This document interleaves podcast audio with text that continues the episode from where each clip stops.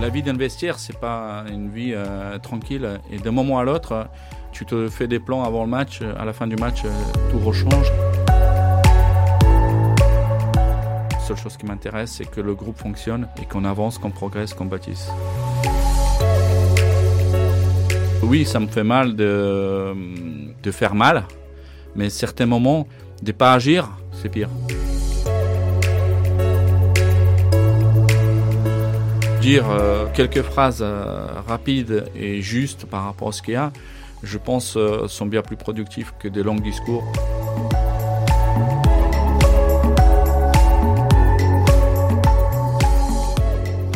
Bonjour et bienvenue dans Œil de coach, un podcast de la rédaction du groupe Nice Matin qui vous amène au plus près du terrain. Œil de coach, c'est une rencontre, un échange, un voyage au cœur des vestiaires, au contact des entraîneurs professionnels. Dans le domaine du sport, les coachs sont des mentors, du début à la fin ils prennent en main les sportifs, les conseils, les guident et les rassurent pour les amener jusqu'au plus haut niveau, mais leur engagement total n'est pas toujours compris et la fonction n'a rien de facile. Ça tombe bien, ces acharnés de travail vont tenter de l'expliquer, de la décortiquer et de se livrer. Des entretiens à retrouver chaque semaine. Je suis Christopher Roux et pour ce deuxième épisode, je vous amène à la rencontre de Stan Sutor, l'entraîneur du Nice Hockey depuis 12 saisons. Œil de coach, épisode 2, partie 2, c'est parti. Ton vestiaire, il mêle plusieurs langues et cultures. On y retrouve euh, des Français, des Tchèques, des Slovaques. Il y a également eu des Américains ou des Canadiens par le passé, des Russes. Comment on fait pour que euh, tous ces éléments qui viennent d'horizons différents parviennent à jouer ensemble, à aller euh, dans la bonne direction? C'est ça qui est intéressant. Et chaque pays a différentes approches. Et même à l'intérieur d'un pays, plus souvent on a des Slovaques qui viennent ici. Et d'une région à l'autre, euh, gens différents, avec des caractères différents. C'est ça qui est intéressant. Et on se donne certains euh, plans au début de saison, comment faire fonctionner? Qu'est-ce qu'on attend euh, d'un tel et tel euh, joueur qui vient des pays différents pour faire progresser notre club? Et la recherche se fait continuellement, hein. même aujourd'hui. On est en fin de championnat bientôt. Saison pour l'instant se passait plutôt bien. Ben, on cherche encore à l'intérieur de chacun pour que ça se passe bien en, en collectif. Tu joues le médiateur parfois entre tous ces joueurs qui viennent justement d'horizons différents?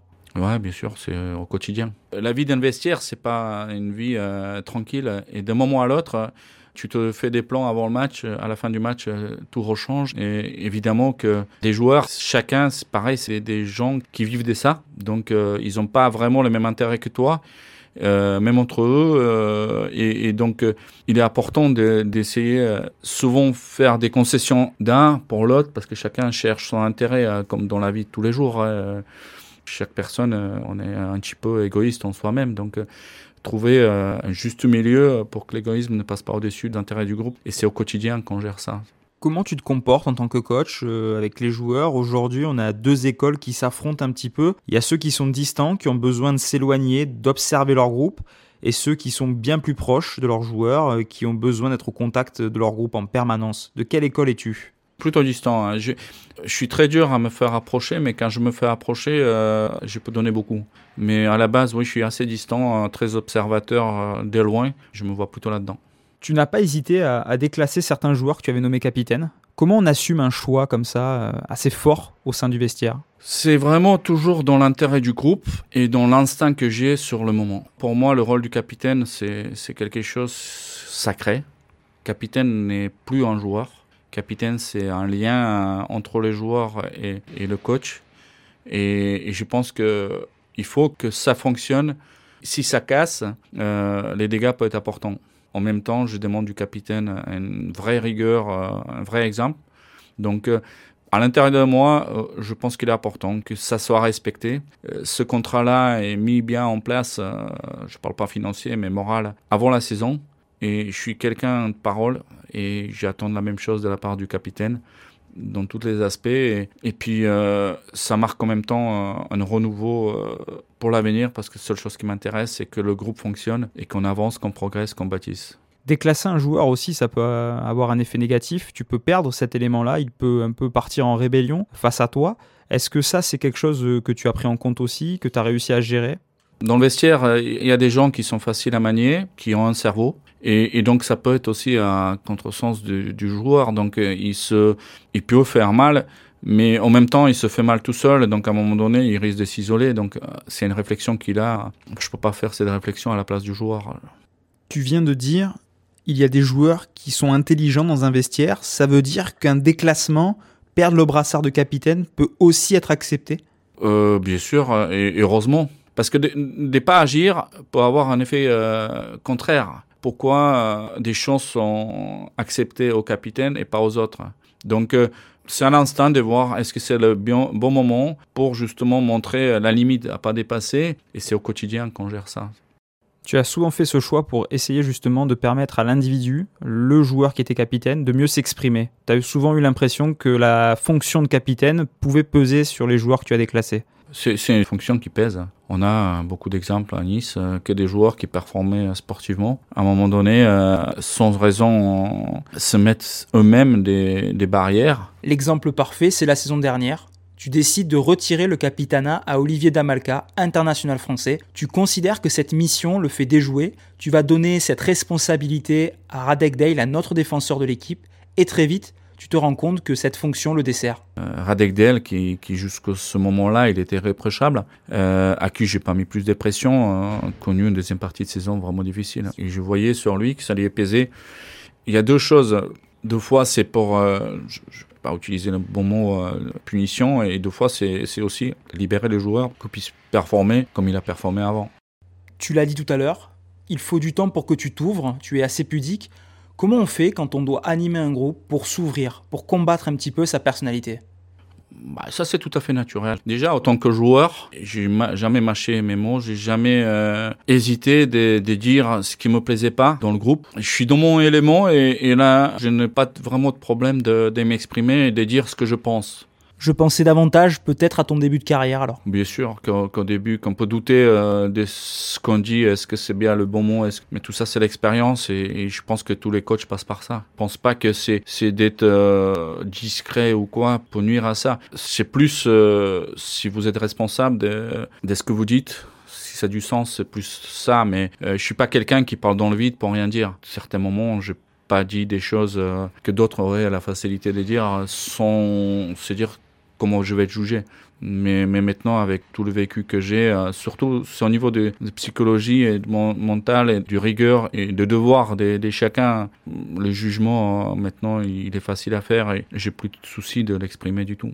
Justement, certains de tes anciens joueurs m'ont dit Stan parfois peut se laisser emporter, il peut avoir des mots qui dépassent sa pensée. Est-ce que tu reconnais ce trait de caractère et est-ce que parfois tu regrettes certaines paroles? Est-ce que c'est maladresse Ça peut être euh, expliqué comme maladresse sous la hauteur de, des propos qui sont faits, mais souvent je cherche quelque chose à piquer euh, et même si la personne au départ euh, le prend mal, avec du recul et du temps, fait que peut-être se rend compte que justement d'être piqué a fait que la personne a, a, commencé à réfléchir de ce qu'elle fait. Mais, mais c'est vrai que deux fois, j'ai quelque chose dans la tête, euh, je ne peux pas le cacher. Il faut que ça sorte. Et tu considères que c'est toujours une bonne chose, ça? Aujourd'hui, euh, je te dirais oui. Euh, maintenant, s'il y a des gens euh, qui ont jugé, c'est peut-être des gens qui ont eu euh, justement ces, ces remarques, qui trouvent qu'il y avait de maladresse. Ça a dû les blesser.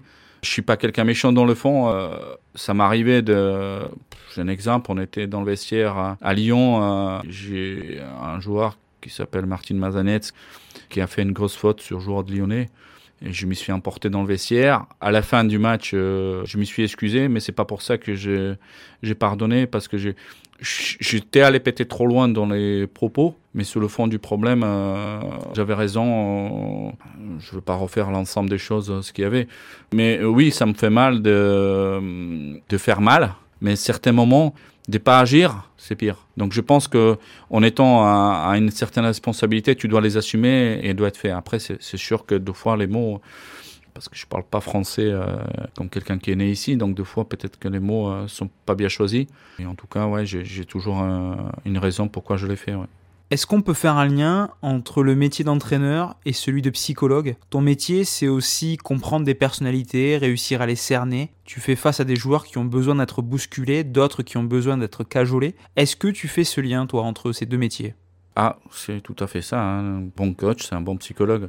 J'essaie de travailler énormément dessus. Euh, j'y regarde, j'observe. C'est pas toujours facile, on n'est pas toujours très juste dans, dans, ça. Mais, mais tu peux pas parler à, à un joueur comme à un autre et tu dois te faire attention pour pas que l'autre réfléchisse pourquoi à celui-là c'est dit comme ça et pas moi. Donc c'est pas facile à trouver juste milieu là-dedans. Euh. Et oui, le rôle du coach euh, principal euh, comme je suis, c'est énormément dans la psychologie de, de, la personne. Pourquoi à ce moment-là il n'est pas volontaire, pourquoi il est négatif, pourquoi si, et chercher comment le ramener au bon port. Il y a les égaux aussi qu'il faut réussir à gérer dans un vestiaire. Est-ce que toi tu aimes les forts caractères ou est-ce que c'est des fois un peu destructeur?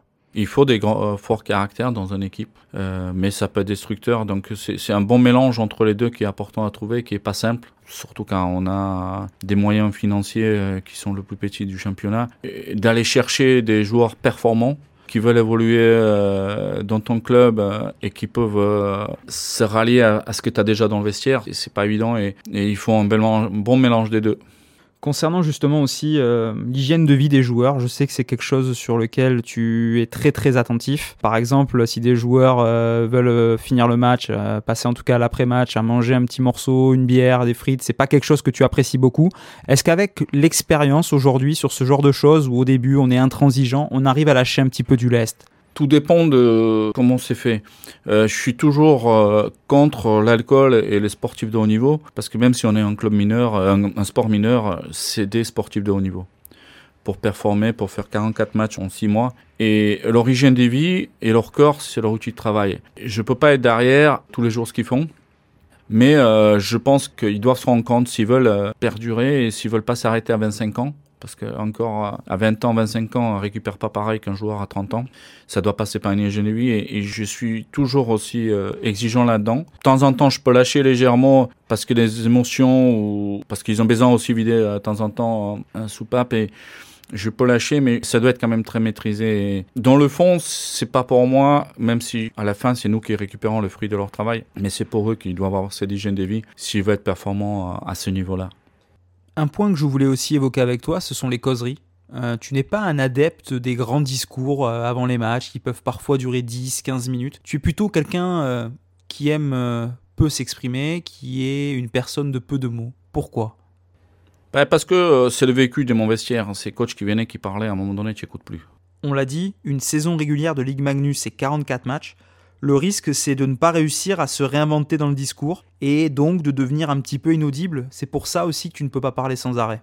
Tu peux pas parce que tu joues dimanche, tu rejoues mardi, tu rejoues vendredi et répéter toujours la même chose. Tu rentres dans le vestiaire, le joueur ne peut pas être euh, à l'écoute. Il va être respectueux, il va te regarder, il va rien dire. Mais sur 20 euh, joueurs, ben, il y en a 2-3 qui ont besoin de ça. Et puis majorité va passer ce moment-là. Donc dire euh, quelques phrases rapides et justes par rapport à ce qu'il y a, je pense, sont bien plus productifs que des longs discours où ils attendent qu'une chose, que tu sors et qu'ils passent à leur routine habituelle. L'égalité de traitement dans un groupe, est-ce que c'est quelque chose qui est vraiment une réalité ou est-ce que c'est vraiment un mythe? Euh, Est-ce qu'un joueur au-dessus de l'eau, capable de te faire gagner des matchs, à un moment, il n'a pas un petit peu euh, un statut à part? Je ne sais pas si c'est un défaut chez moi ou pour moi, il n'y a pas un meilleur joueur qui a un meilleur traitement que le dernier joueur. Cette position de départ, tu arrives à la tenir toute la saison? Certains ont souffert à Nice, euh, qui se sentaient pas protégés. Parce que moi, le meilleur exemple, c'est qu'on est tous pareils. Et c'est pas seulement au sport, dans la vie de tous les jours. On est tous pareils. J'ai jamais essayé d'être plus haut que quelqu'un d'autre. Si je suis dans un rôle euh, qui m'oblige, donc euh, c'est normal que je dois prendre des décisions, tout ça. Mais toujours euh, en étant humaine avec cette personne. Tu disais malgré tout que le capitaine avait un statut à part tout à l'heure.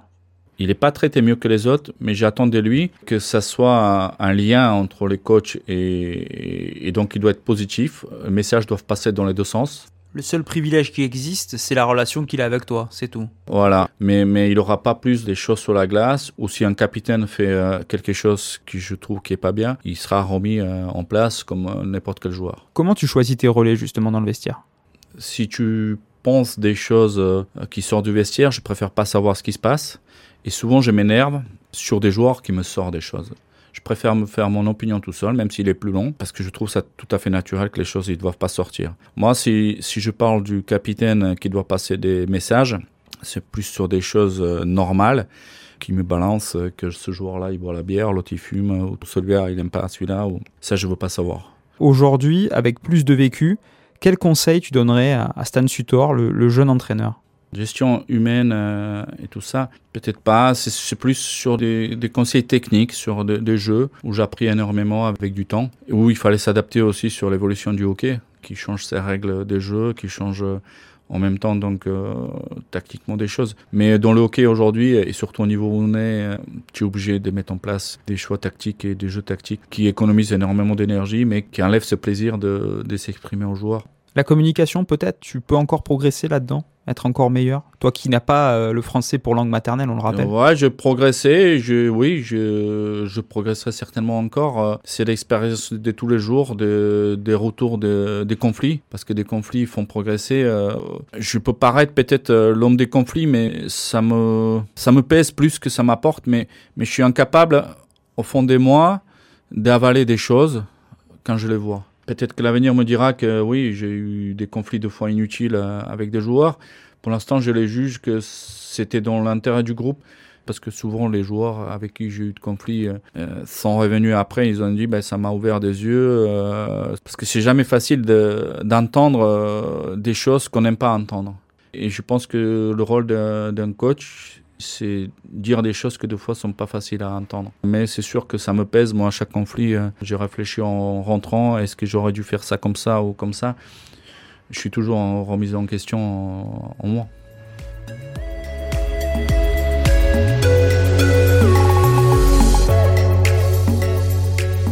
Si vous êtes encore avec nous, c'est que vous avez tenu le coup, vous êtes allé au bout de cette partie et on vous en remercie.